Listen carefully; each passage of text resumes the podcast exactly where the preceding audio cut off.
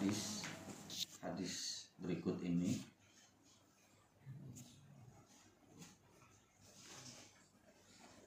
Jadi dalil tawaf diharamkan bagi perempuan yang sedang haid atau nifas itu apa? Nah ini ada hadis riwayat Imam Hakim An Ibni Abbas dari Ibnu Abbas radhiyallahu anhu mudah-mudahan meridhoi oleh Allah anhu dari Ibnu Abbas.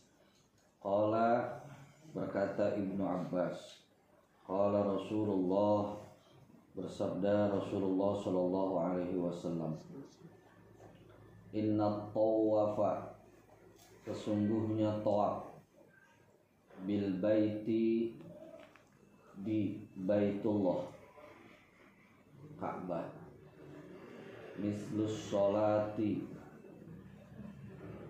Seperti atau sebanding dengan sholat. Sama dengan sholat. Illa kecuali annakum tatakallamuna annakum bahwasanya kalian tatakallamuna saling berbicara paman takallama fala yatakallam illa bi khairin. Paman takallama siapa saja yang berbicara fala yatakallam maka janganlah berbicara illa bi khairin kecuali pembicaraan-pembicaraan yang baik. Jadi kalau tawaf itu dalam fikih setara dengan sholat tahiyatul masjid. Jadi kalau kita masuk masjidil haram nggak usah sholat tahiyatul masjid. Tapi tahiyatul masjidnya diganti dengan tawaf berapa putaran? Tujuh. Tawaf semuanya apa pun jenis tawafnya itu pasti tujuh putaran. E, mau itu nanti pas lagi haji ada tawaf ifadah nanti ditutup dengan tawaf wada dan seterusnya itu jumlahnya tujuh dan startnya itu persis di kalau sekarang kalau sekarang kayaknya udah nggak ada garisnya kalau dulu ada garis ya penanda. Persis di samping kiri kita itu posisi hajar aswad di sini. Itu. Jadi kalau misalkan hajar aswad di sini nih pas bayu tapi kita mulai startnya di sini pas imam. Muter sih tapi putaran ini tidak terhitung satu. Itu karena nyolong start.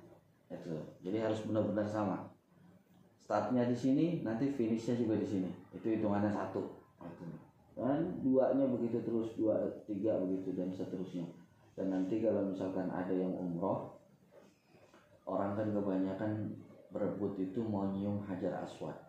Ya kalau memang nggak keburu atau nggak bisa udah nggak usah main dorong dorongan jatuhnya kita kan zolim dorong orang kan dosa.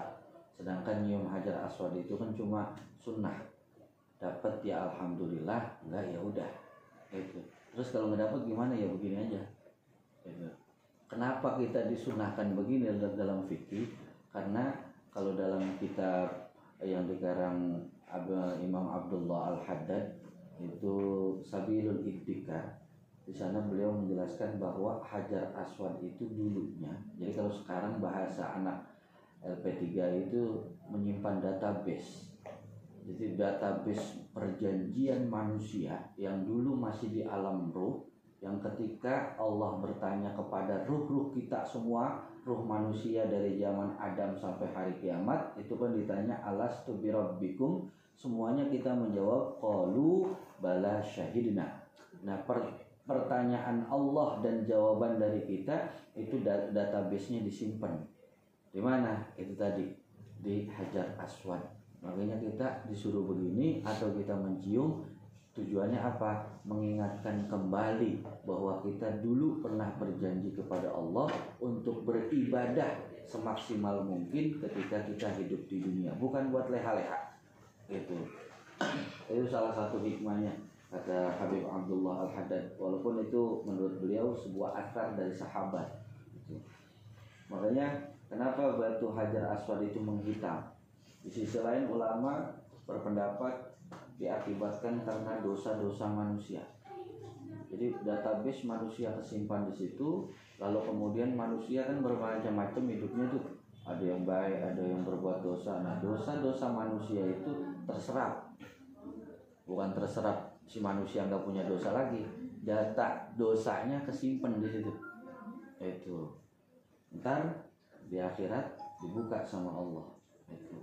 Sebelum membuka hajar aswad itu Allah menyembeli atau mematikan mati dulu itu prosesnya kayak gitu jadi mati di beberapa riwayat itu nanti dimatiin jadi di akhirat nggak ada mati lagi itu dalam satu riwayat si maut bahasa Arabnya kan maut mata ya mutu maut.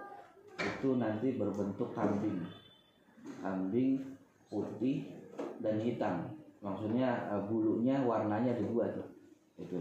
Nah itu dimatiin disembelih sebagai simbol bahwa maut telah mati.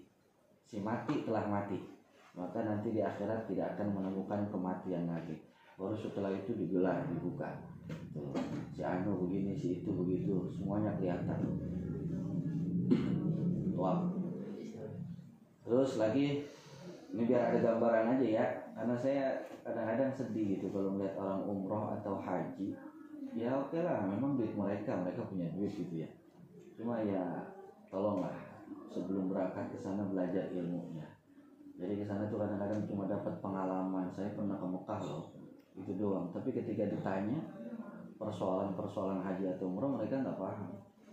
Nih Ka'bah itu dulunya jadi kalau kamu toab ini terkait dengan toab ya kan ada yang melengkung gitu ya.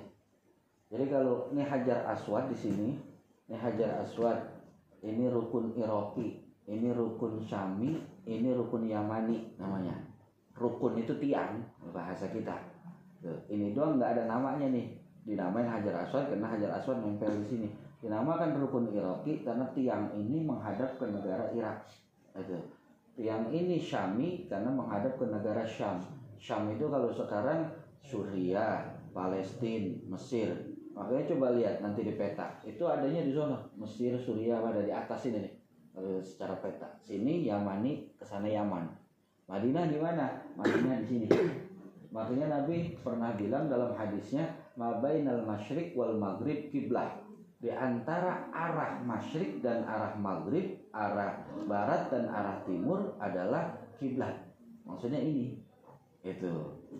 Kalau kita di sini nih Indonesia nih, Indonesia ini Priok sini hadapnya kemari gitu gitu makanya ada yang berandai-andai kenapa ini nggak ada nama negaranya kalau ini tadi Yaman Syam Irak ini nggak ada namanya Indonesia. nah, Indonesia itu. Ada yang berpikir bahwa nanti kemajuan Islam itu di tangan Indonesia.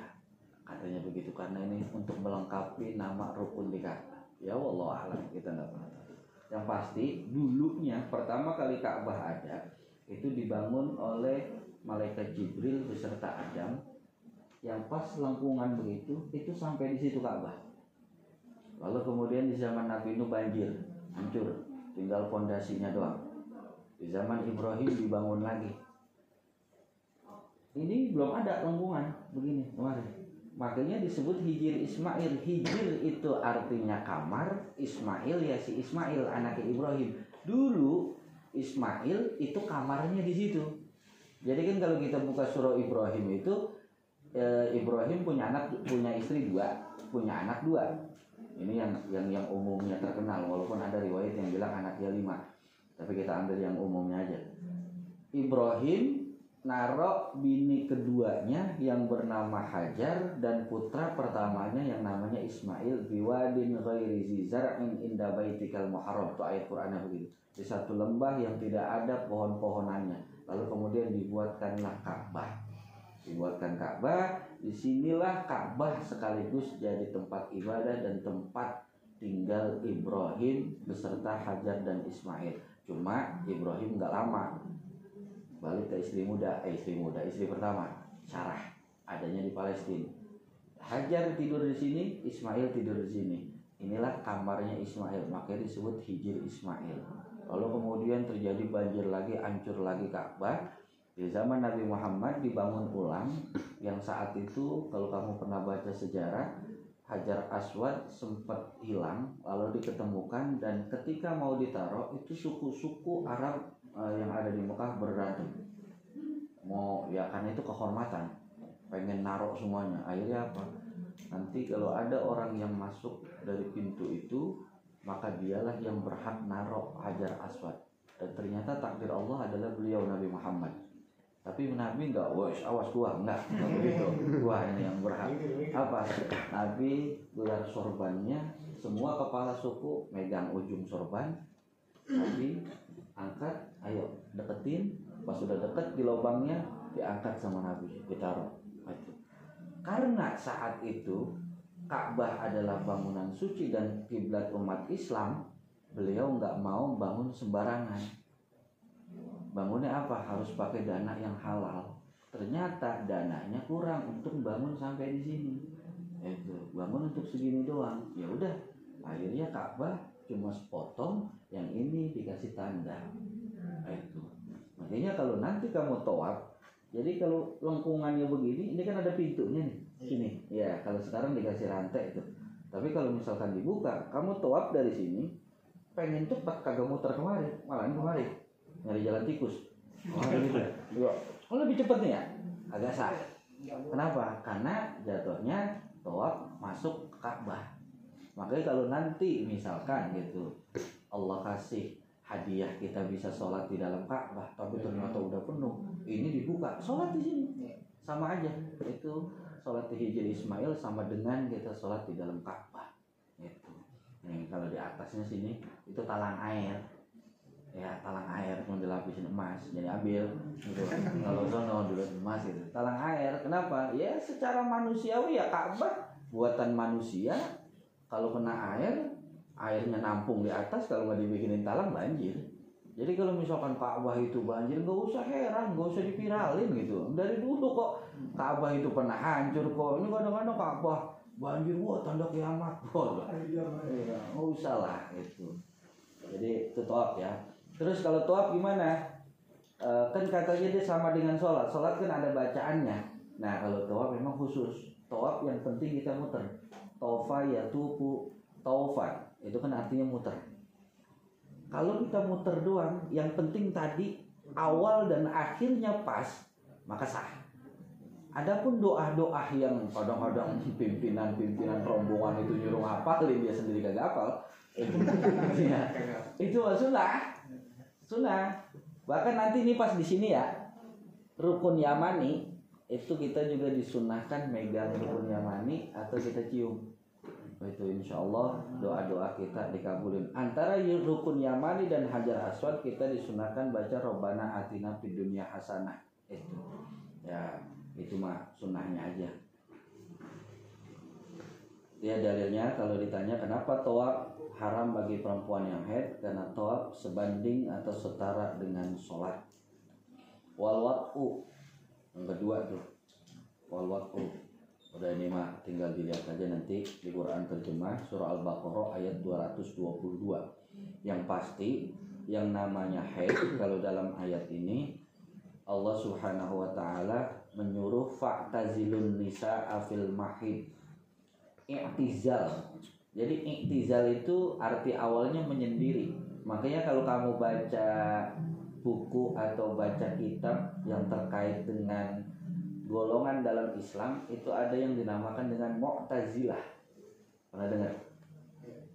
Di sini nggak ada ilmu kalam ya? Ya nggak ada ya? Ilmu komputer ya?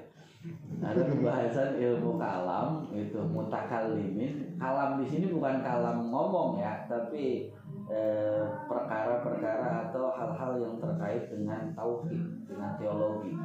Nah, ada seorang eh, tabiin saat itu namanya Wasil bin Alto. Wasil bin Alto ini ketika Hasan Al Basri gurunya ngajar, dia nggak sepaham. Akhirnya dia pergi. Dia mengasingkan diri sendiri. Nah, maka saat itu Wasil bin Atok dan pengikutnya disebut Mu'tazalah orangnya namanya Mu'tazil Mu'tazilah. Itu pada saat itu tuh muncul yang disebut Mu'tazilah. Itu ntar rombongannya Mu'tazilah Syiah apa segala macam. Pernah dengar ya kalau si ayah nah, itu ke situ. Makanya faktazilun nisa biarkanlah istri-istri kamu itu menyendiri. Artinya bukan berarti seperti yang dipahami oleh orang-orang Yahudi. Menyendiri dalam arti jangan jangan kamu melakukan hubungan suami istri. Hubungan suami istri kan pasti berdua makanya kalau bahasa Arabnya itu kan jima jima itu kan jamaah artinya berkumpul berkumpul minimal dua hal yang berbeda atau lebih itu namanya jamaah itu makanya ada kitab karangan Imam Syafi'i itu judulnya Jima'ul Ilmi. Jangan salah ngerti ini tuh. Jangan salah ngerti lagi. Maksudnya kumpulan ilmu gitu artinya. Nah, di sini sama Allah suruh jauhin jangan kamu melakukan hubungan seksual itu aja. Kalaupun tidur berdua suami istri nggak jadi masalah gitu. Kalau orang Yahudi kan enggak. Ketika istri-istri mereka head, kalau orang Arab itu kan merah kuda, merah ontak ya Nah di samping kandang kuda dan kandang onta itu dibikin saung-saungan. Istri-istri mereka yang sedang haid itu ditaruh situ. Sampai kapan? Sampai masa haidnya selesai. Itu kan tega banget ya. Punya istri ditaruh di kandang kambing. Lagi haid. Jangan itu. Makan pun nggak boleh. Kalau kita dalam Islam silakan makan minum bareng sama istri. Bahkan Nabi pernah mencontohkan ketika Aisyah lagi haid, Aisyah minum susu separoh, separohnya diminum sama Rasul dan minumnya Rasul persis di bekas bibirnya Aisyah padahal saat itu Aisyah sedang haid jadi nggak jadi masalah itu jadi masalah jadi kalau cuma memang kalau Allah melarang itu kenapa sih? Ya pasti ada hikmahnya. Di antaranya kalau perempuan yang sedang haid dilarang al atau berhubungan suami istri itu ya khawatir nanti anaknya abnormal. Itu. Atau si perempuannya sendiri kena penyakit-penyakit yang terkait dengan vagina seperti kanker serviks dan lain sebagainya. Itu biasanya dari situ. Si laki-laki juga bisa kena itu apa ya macam-macam. Eh, spilis raja singa kalau lagi ilmuwan salah aja gitu salah bisa udah pernah ya Haji sering loh mau. Makanya apa pun yang dilarang sama Allah pasti ada hikmahnya. Itu pasti. Walaupun kita nggak tahu. Dulu sebelum corona uh, ada, saya kan pernah bilang ya, apa biasakan kalau wudhu walaupun itu hukumnya sunnah masukin air ke dalam mulut dan hidung. Istinsyak dan istinsyak. Karena itu nanti akan membuang kuman-kuman yang ada di mulut yang ada di hidung. Tangan. Takhlil beginiin dan sekarang jadi viral. Itu coba sebenarnya dari dulu udah ada gitu karena agak pada ngaji aja. Gitu. udah ada di kitab gitu. Nah, Allah itu memang harus harus dikasih penyakit dulu gitu. Baru sadar gitu ya walaupun mungkin kita belum tahu misalkan hikmahnya apa ya kok ini Allah ngelarang gini. Udah terima aja. Terima. Nggak usah pakai dipertanyakan begini begitu yang sering saya kasih contoh wudhu batal karena kentut. Tapi kita wudhu lagi yang dibasuh muka bukan pantat kan gitu kan nggak masuk akal kan gitu ya. Ya udah terima. Teliti teliti dia itu kenapa pantat kan gitu. Ya silakan.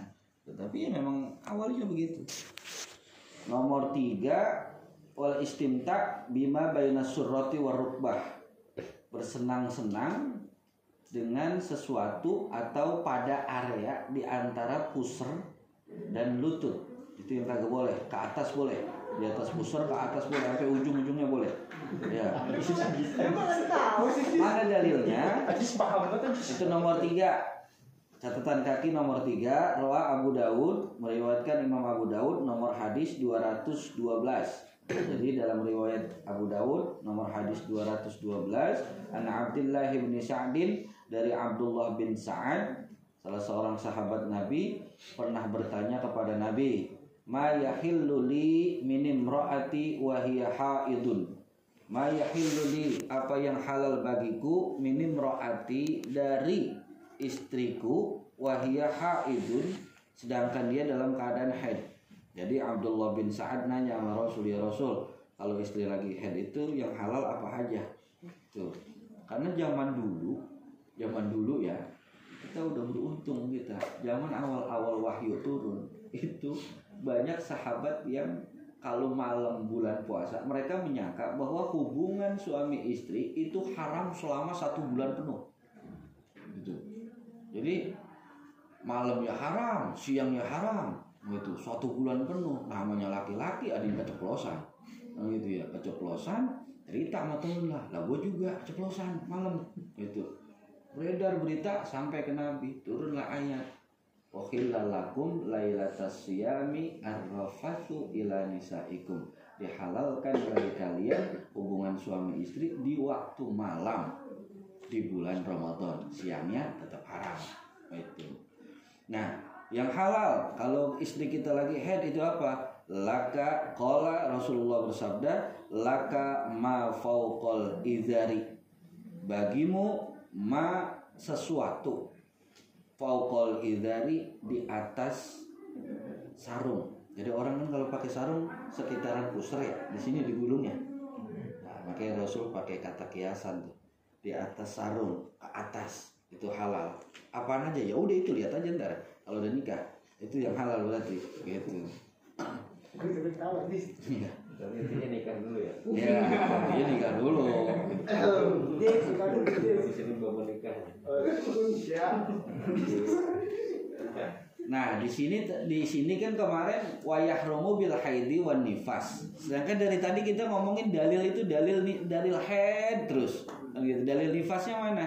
Nah, inilah yang disebut dengan kias. Bahwa haid dan nifas hukumnya dipersamakan. Analogi antara haid dan nifas sama-sama mengeluarkan darah. Itu. Jadi sama yang halal bagi perempuan atau istri yang lagi head di atas eh, apa kusar ke atas atau di atas gulungan sarung. Bagi perempuan yang nifas ya sama ke atas juga. Itu dari kusar ke atas sama. Makanya itu hikmahnya kenapa ada poligami yaitu karena kan laki-laki beda-beda. Itu beda-beda. Ketika perempuan nifas kalau yang kemarin kita udah bahas kalau ada kalau istri kita setiap nifas 60 hari berarti kan dua bulan. Nah itu pusing malahnya. Pusing. Bisa Karena tahu. Dia. Susah nomor 4 surah An-Nisa ayat 43 dalil eh, yang sekarang mau kita bahas. Nanti. Wa yahrumu 'alal junubi. Dan haram atas orang yang junub. Junub ini berarti bisa laki-laki bisa perempuan. Ya. Kalau head sama nifas hanya perempuan. Laki-laki nggak ada cerita nifas nggak ada cerita head. Maaf walaupun dari penisnya misalkan keluar darah. Itu ngomong sama istri neng keluar darah ini nggak abang gitu. Karena ada apa? Ya itu tadi kan eh, penyakit raja singa sifilis kan sampai keluar darah gitu ya. Walaupun darahnya banyak atau sedikit tetap tidak terhitung eh, haid itu Ya. kecuali salisil baul ada dalam fikih itu namanya salisil baul. Apa? Beser. Yang kencing netes terus menerus nah ini nanti ada keringanan ada dispensasi dalam beragama. Contoh ketika orang mengalami penyakit seperti itu dia sholat mampu berdiri tapi ketika dia berdiri itu kencing keluar terus. Maka dispensasinya dia boleh duduk. Itu. Ini sholat wajib ya. Kalau sholat sunnah kan boleh berdiri boleh duduk dalam keadaan mampu. Gitu tapi ya kalau bisa mentang-mentang udah tahu sholat sunnah dia nih duduk gitu ya. Ntar besok sholat di sini isya dia ada duduk. Gitu. Apa boleh ini? Ya artinya tetap diri sama duduk pahalanya banyak kan berdiri. Gitu. wa yahrumu 'alal junub dan haram bagi orang yang junub. Khamsatu asya'a ada lima hal. As-salatu yang pertama salat dalilnya nomor 4 Liqaulihi ta'ala karena firman Allah ta'ala La taqrabus sholata Janganlah kalian mendekati as-sholata sholat Maksud sholat di sini tempat sholat Wa antum sukaro dan kamu dalam keadaan mabuk. Kenapa? Karena orang mabuk pasti nggak akan paham dengan apa yang dia ucapkan. Itu. Makanya jangan sholat dulu hatta ta'lamu ma taqulun sehingga kalian mengetahui ma taqulun sesuatu yang kalian ucapkan. Wala junuban dan juga tidak boleh mendekati tempat sholat artinya masjid. Tapi dari sini nanti berkembang pemahaman lagi pemahaman fikih. Mendekati tempatnya aja nggak boleh gimana melakukan perbuatannya mendekati tempat sholat nggak boleh melakukan perbuatan sholat pun haram. Kalau misalkan ada orang sengaja dia junub. Dia sengaja sholat. Dia sengaja wudhu padahal dia tahu sholat itu haram bagi orang yang junub. Maka hukumnya dosa dia. Itu yang disebut sholat dosa. Itu. Kalau niatnya hanya sekedar dia nggak paham tapi kalau misalkan dia niatnya melecehkan bisa jadi kufur. Itu. Hati-hati makanya jangan sama agama jangan sembarangan. Ngucap-ngucap kalimat-kalimat juga kadang-kadang bisa kalimat-kalimat itu membawa kita kepada kufur. Kayak misalkan gini gue sih nggak usah sholat. Gue udah niat Allah kok. Lu ngeliat Allah? Iya. Allah kalau gue begini tuh gue kelihatan Allah. Itu kafir lah bahkan kalau dalam kitab-kitab fikih termasuk Imam Ghazali itu beliau memfatwakan wajib hukumnya orang seperti itu dibunuh. Karena orang yang seperti itu lebih sesat daripada orang kafir. Kata Imam Ghazali kalau berani matiin. Kalau kecuali gini kecuali kalau nanti kamu ngaji misalkan ngaji tasawuf. Di kitab tasawuf ada para wali melihat Allah dengan basiroh atau mata hati. Nah itu masih dibenarkan. Kenapa? Karena ini sifatnya gaib. Allah maha gaib itu bisa terjadi. Itu gaib ketemu gaib emang pasangannya gitu. Tapi kalau ini ini kan mata zahir mata fisik. Nggak mungkin. Gitu. makanya kalau ada orang kayak gitu udah nggak usah banyak banyak ngomong sama dia. Tinggalin aja. Udah nggak benar itu orang. Illa abiri sabilin kecuali orang yang lewat. Sekedar lewat. Hatta tagtasilu sampai mereka mandi. Lewat itu kemarin udah kita jelasin Eh, kalau sekedar lewat set begitu doang nggak dosa. Tapi kalau bolak balik bolak balik bolak balik itu sama dengan menetap.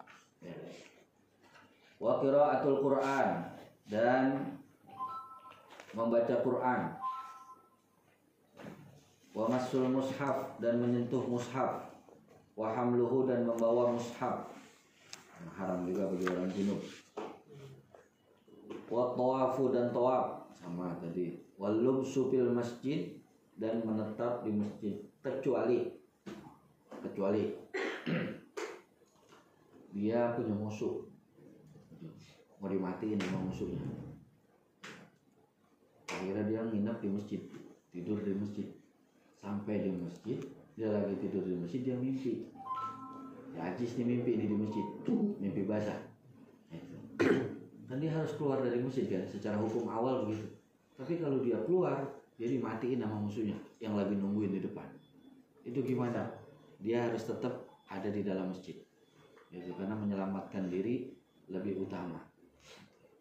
Kayak sekarang ini hidung kan hukumnya sunnah. Sekarang kan orang lagi bermasalah nih. Sholat pakai masker bagaimana hukumnya? Lagi rame. Lagi, lagi rame. Padahal mah kalau yang ngaji lagi rame. Apa? Ini sunnah. Kalau kita ngaji ya, sujud itu kan rukun ya rukun sholat harus dikerjakan. Kalau nggak dikerjakan nggak sah. Nah sujud ada syaratnya lagi. Apa? Harus tujuh anggota. Tuh dua. Oke kalau ada orang sujudnya begini itu nggak sah. Itu ya musaf ya. Ini Michael atau dia begini nih. Gitu. Gitu. Menari. Ya ini tuh dua.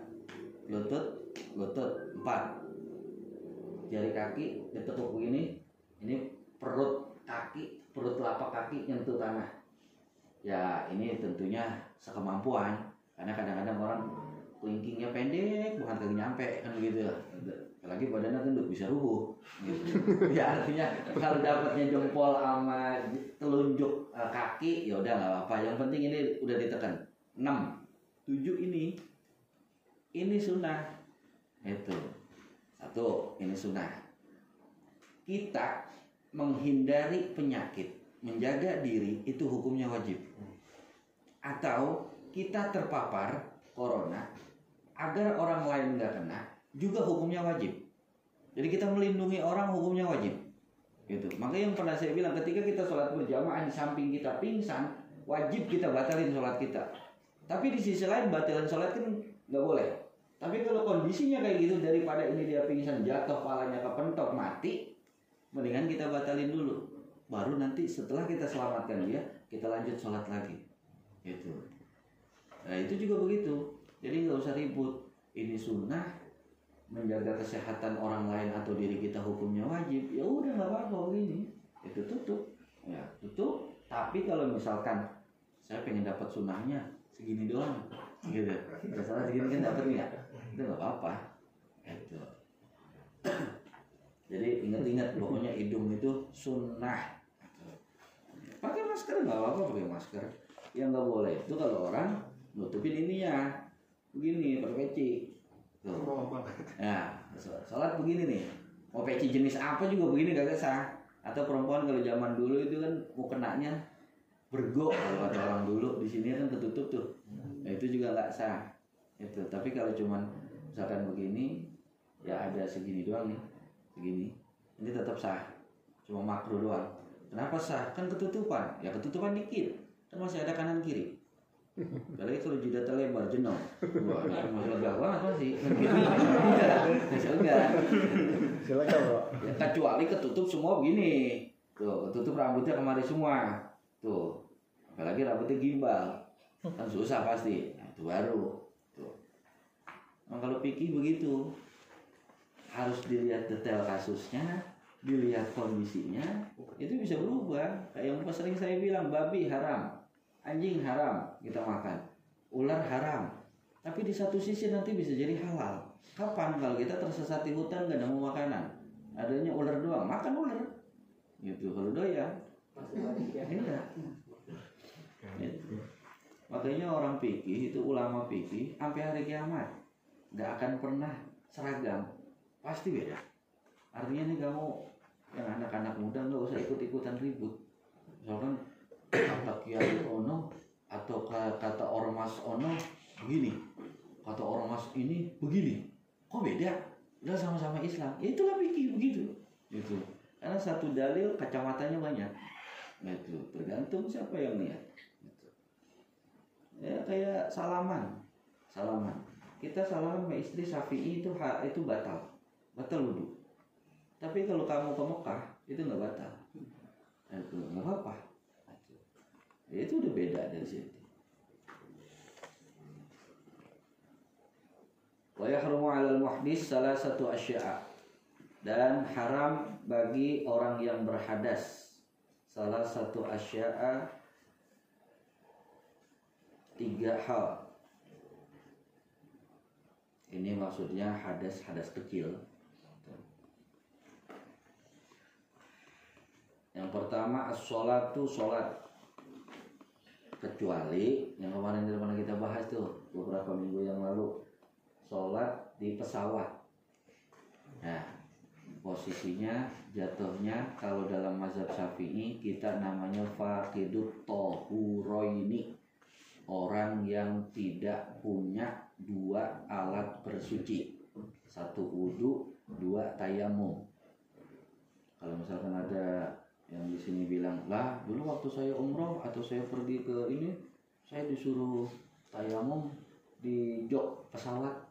Kalau dalam mazhab syafi'i itu nggak sah. Kenapa? Dalam mazhab syafi'i debunya harus kelihatan. Jok pesawat mana ada debu yang kelihatan? Kan gitu kita kan pora-pora doang. Ya pora-pora berarti kagak sah iya kalau pora-pora kagak sah ya, ya. tapi kalau Hanafi dia boleh. Gitu. Ya artinya kita sapi ya tetap sapi. Hitungannya gimana? Kalau nanti turun ternyata waktu sholat udah habis ya kodok. Itu itu makanya ada istilah sholat i'adah itu atau kodok sholat yang diulang atau sholat yang ditambal diganti. Itu ya kalaupun kita mati di atas meleduk gitu di kepulauan seribu belum nyampe. Ya udah. Yang penting tadi kita udah sholat sholatnya dihormatil waktu itu sholat karena menghormati waktu dan itu dianggap sah walaupun kita kagak wudhu kagak tayamum. Kenapa? Kondisinya kayak gitu. Walaupun sebenarnya sholatnya sendiri pun dianggap nggak sah. Kalau dalam mazhab syafi'i yang lebih khusus itu nggak sah. Kenapa? Sholat wajib hukumnya dan dianggap sah kalau dia menempel di bumi. Persoalannya mana ada pesawat yang nempel? Kecuali lagi di bawah, kan gitu. Nggak sah. Makanya nanti kaitannya tadi ke toab. Ini kalau nanti kamu toab, sekarang kan udah ada tuh di lantai tiga ya baik. Kalau nggak salah, lantai tiga Masjidil Haram ada penyewaan motor buat toab. Boleh nggak? Boleh. Kenapa? Nempel lantai tiga, nempel sama lantai dua, lantai dua nempel sama lantai satu. Kecuali kamu toab pakai helikopter. Sultan, Terus sono sini, eh, gitu itu kan sah. Gitu. Kenapa? Ini pesawat kagak nempel. Pakai motor, itu pakai motor itu. Nah, pakai motor king gitu tuh. Eh. sah, kenapa motor kingnya nempel ke bumi? Itu. Jadi Walaupun orangnya enggak kan. Iya, orangnya enggak. Yang penting benda yang melekat pada dia nempel gitu. Makanya kalau dalam mazhab Syafi'i sholat itu di pesawat seharusnya enggak sah. Kenapa pesawatnya enggak nempel?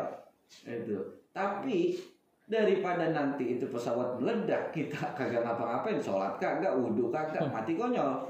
Ya mendingan udah kita sholat sholat dah. Terlepas ntar meledak mati insya Allah Allah maafin. Kenapa? Kondisi kita tidak dalam keadaan kapasitas yang mendukung kita untuk sholat secara benar.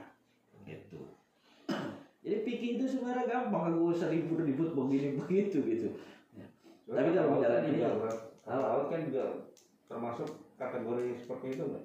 Apa? Laut. Tapi dia nempelnya di air. Bu. nah ah, kalau dia pokoknya yang Yang dimaksud bumi, kan? bumi di situ itu tanah itu salju itu air Oh. semua kategori iya selama dia menempel sama tuh juga sholat nih kalau nanti kamu mungkin pergi ke mana-mana naik kapal kapal laut kamu orangnya mabuk tapi udah masuk waktu sholat. Air biasa habis debu nggak ada. Ya wudhu pakai air laut. Udah nih kan waktu itu. Pembahasan awal. Terus ketika kamu sholat kan harus berdiri. Berdiri kan goyang. Kepala kamu muter. Goyang. Itu kan orang kampung. Boleh naik kapal. Itu goyang kepala. Gimana? Boleh duduk. Itu boleh duduk. Yang penting itu tadi alasannya kepala kamu pusing. Tapi kalau kepalanya nggak pusing tetap wajib berdiri. Itu. ya pokoknya gampangnya kalau memang kita benar-benar nggak mampu nggak kuat lah yukalifullahu nafsan illa wus'aha. Itu aja. Allah nggak akan membebani kita dengan apa pun. Itu. cuma ya jangan jangan dienteng-entengin. Gitu. Sholat boleh duduk gitu ya. Gua, kalau berdiri malah gua puyeng ini udah gua duduk aja ya. Itu duduk. Padahal mah enggak. Dia pora-pora.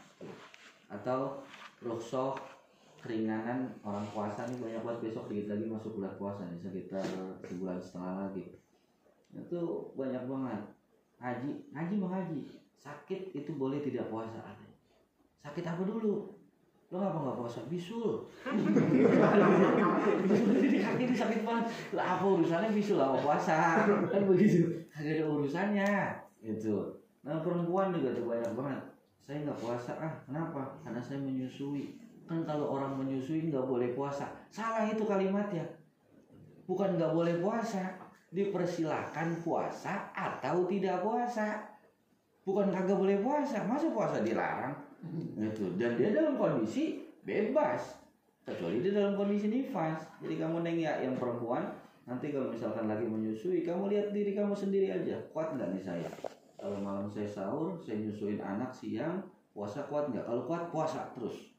Itu puasa terus. Tapi kalau memang kira-kira nggak kuat baru. Nah itu yang disebut keringanan. Gitu jadi dicoba dulu. Ini kan kita udah ngambil jalan pintasnya aja. Enggak ah. Ada pertanyaan? Watawa wa mushaf wa hamlu sama aja. Jadi ada tiga bagi orang yang hadas Watawa menyentuh mushaf dan membawa mushaf pokoknya sekitaran itu aja mau hadas besar mau junub mau hadas kecil mau haid mau nifas itu pasti sekitaran sholat Quran tawaf gitu. ada pertanyaan lagi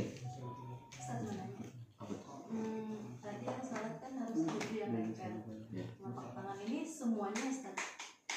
nggak mesti semua Oh, nggak soalnya saya pernah ngeliat teman saya salat. Hmm. Dia tuh mungkin tangannya jari panjang atau gimana, dia gini jari doang. jadinya nggak nempel gitu. nah itu. Apa? Gini kalau kita pakai pakai tangan pendek ya, orangnya kecil pakainya XL kan pasti gelap. Ya tangan segini ket- ketutupan gitu. Makanya ketika sujud pasti ini ketutupan. Secara hukum fikih yang penting ini ini masih ada kelihatan ya ini kan termasuk perut juga pokoknya segini ini perut ini ketutupan segini sah tapi makruh itu nggak apa-apa yang penting kalau ketutupan semua tuh berarti dia cowok Ustaz.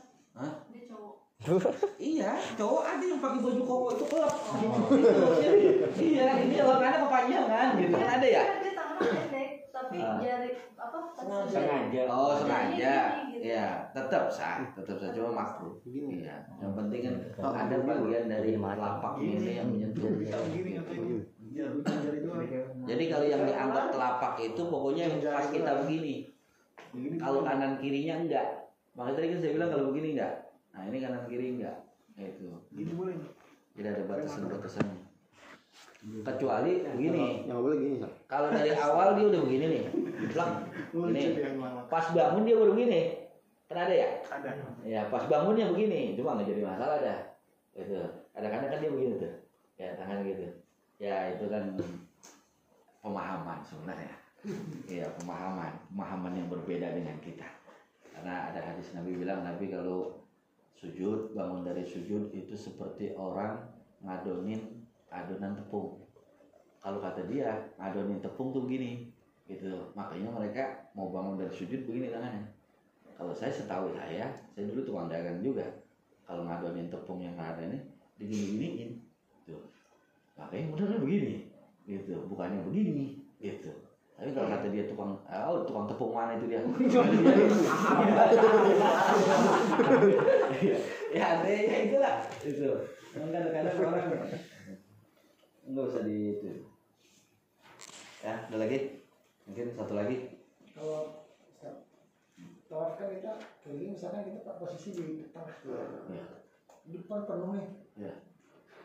kalau tawaf berwudu nggak Tawaf wudhu. wudu Iya. batal di tengah-tengah Nah itu ketika kita batal di tengah-tengah, kalau kita benar-benar ngikutin Syafi'i itu wudhu lagi. ya itu dia masalahnya Itu lagi. itu ada di tengah-tengah dia Ya, tuh mau harus ya. bahkan jika beda apa ketika udah enam setengah setengah lagi dia kecolek perempuan Gitu. secara Syafi'i batal. Nah cuman di situ ulama kita bilang apa intiqalul mazhab.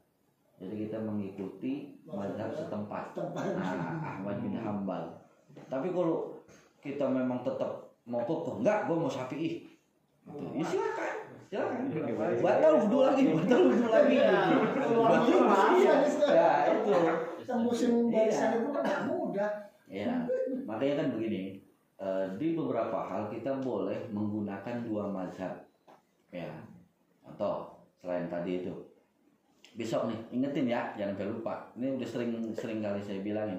Pas niat Ramadan, kalau dalam mazhab Syafi'i itu kan setiap ibadah berdiri sendiri tidak ada kaitan dengan ibadah yang lain walaupun dia sejenis. Hari pertama nggak ada kaitan dengan hari kedua. Makanya dalam Syafi'i tiap Iya. mau puasa pasti niat. Nggak niat nggak sah. Itu. Tapi Maliki enggak. Yang namanya ibadah kalau masih satu nama, satu rangkaian, satu jenis, satu niat. Makanya di Madinah mazhabnya Maliki niat itu cuma malam pertama. Saya niat puasa Ramadan sebulan penuh. Udah besok-besok kalau bisa niat nggak apa-apa. Nah, itu. Nah, di kita ulama-ulama itu memperbolehkan untuk kehati-hatian. Tetap yang mazhab Syafi'i tiap malam itu niat, tapi di malam pertama dia niat sebulan penuh. Kalaupun nanti katakanlah di hari ke-17 dia lupa, entah itu karena ketiduran, bangun-bangun subuh, dan dia belum niat. Insya Allah menurut ulama fikih itu sudah terhitung. Yang penting niat tanggal 1 ya. Jadi ini malam besok kita mau puasa nih. Ini kan tanggal 1 jatuhnya. Jadi bukan malam berikutnya. Itu kalau malam berikutnya udah kagak dihitung. Itu udah udah kelewat. Itu udah kelewat. Itu. Ingetin tuh ya buat besok. Karena kadang-kadang orang suka lupa itu masalah itu. Terus kalau nanti ini juga gara-gara medsos juga sih ribet juga jadi.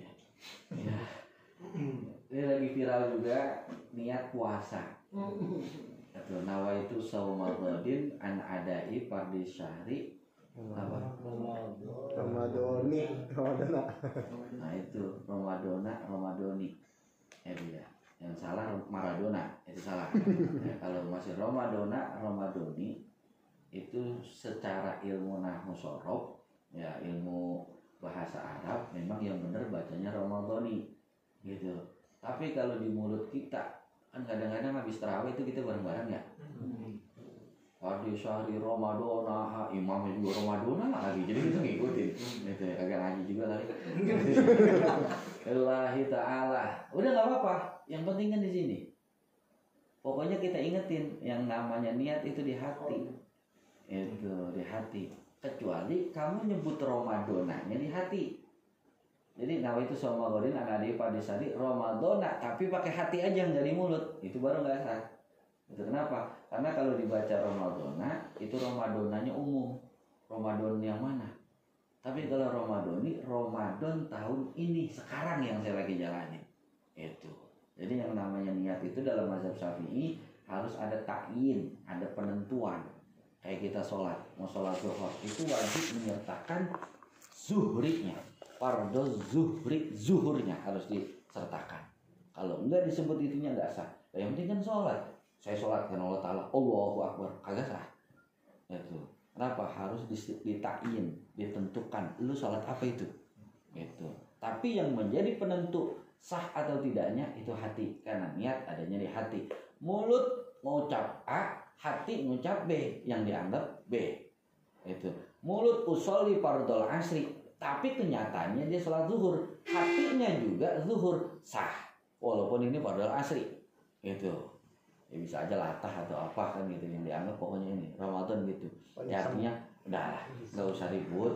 Jangan besok ketemu tetangga besok lu salah itu Ramadan nah ini Ramadan nih. Oh gitu sok banget ditanya apa lah au.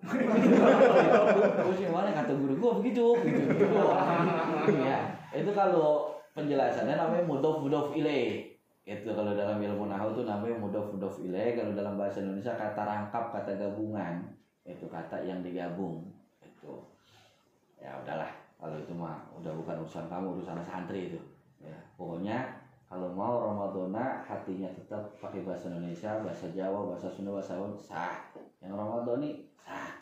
Sama juga nih sekarang bulan Rajab kan Allahumma barik lana fi. Dapatnya apa? Ada yang baca rojaba ada yang baca rojabin. Terus yang benar yang mana? Dua-duanya benar. Begitu aja. Nah itu. Kalau dijelasin lagi terpanjang lagi itu sebenarnya isim khair musyarif lah apa? Dengar aja belum pernah kan? Iya gitu aja. Ya boleh rojaba boleh rojabin. Ya. tapi kira syaban syabana wa ramadana yang itu. Yang masalah pas di rojabnya doang itu. Ya ada lagi pertanyaan? Nah kita cukupkan besok insyaallah masuk kitab sholah Astagfirullahaladzim Bismillahirrahmanirrahim Alhamdulillahirabbil alamin Alhamdulillah Allahumma shalli wa sallim ala sayyidina Muhammad wa ala ali sayyidina Muhammad Allahumma fil lana dzunubana wa li walidina warhamna warhamna wa rabbayana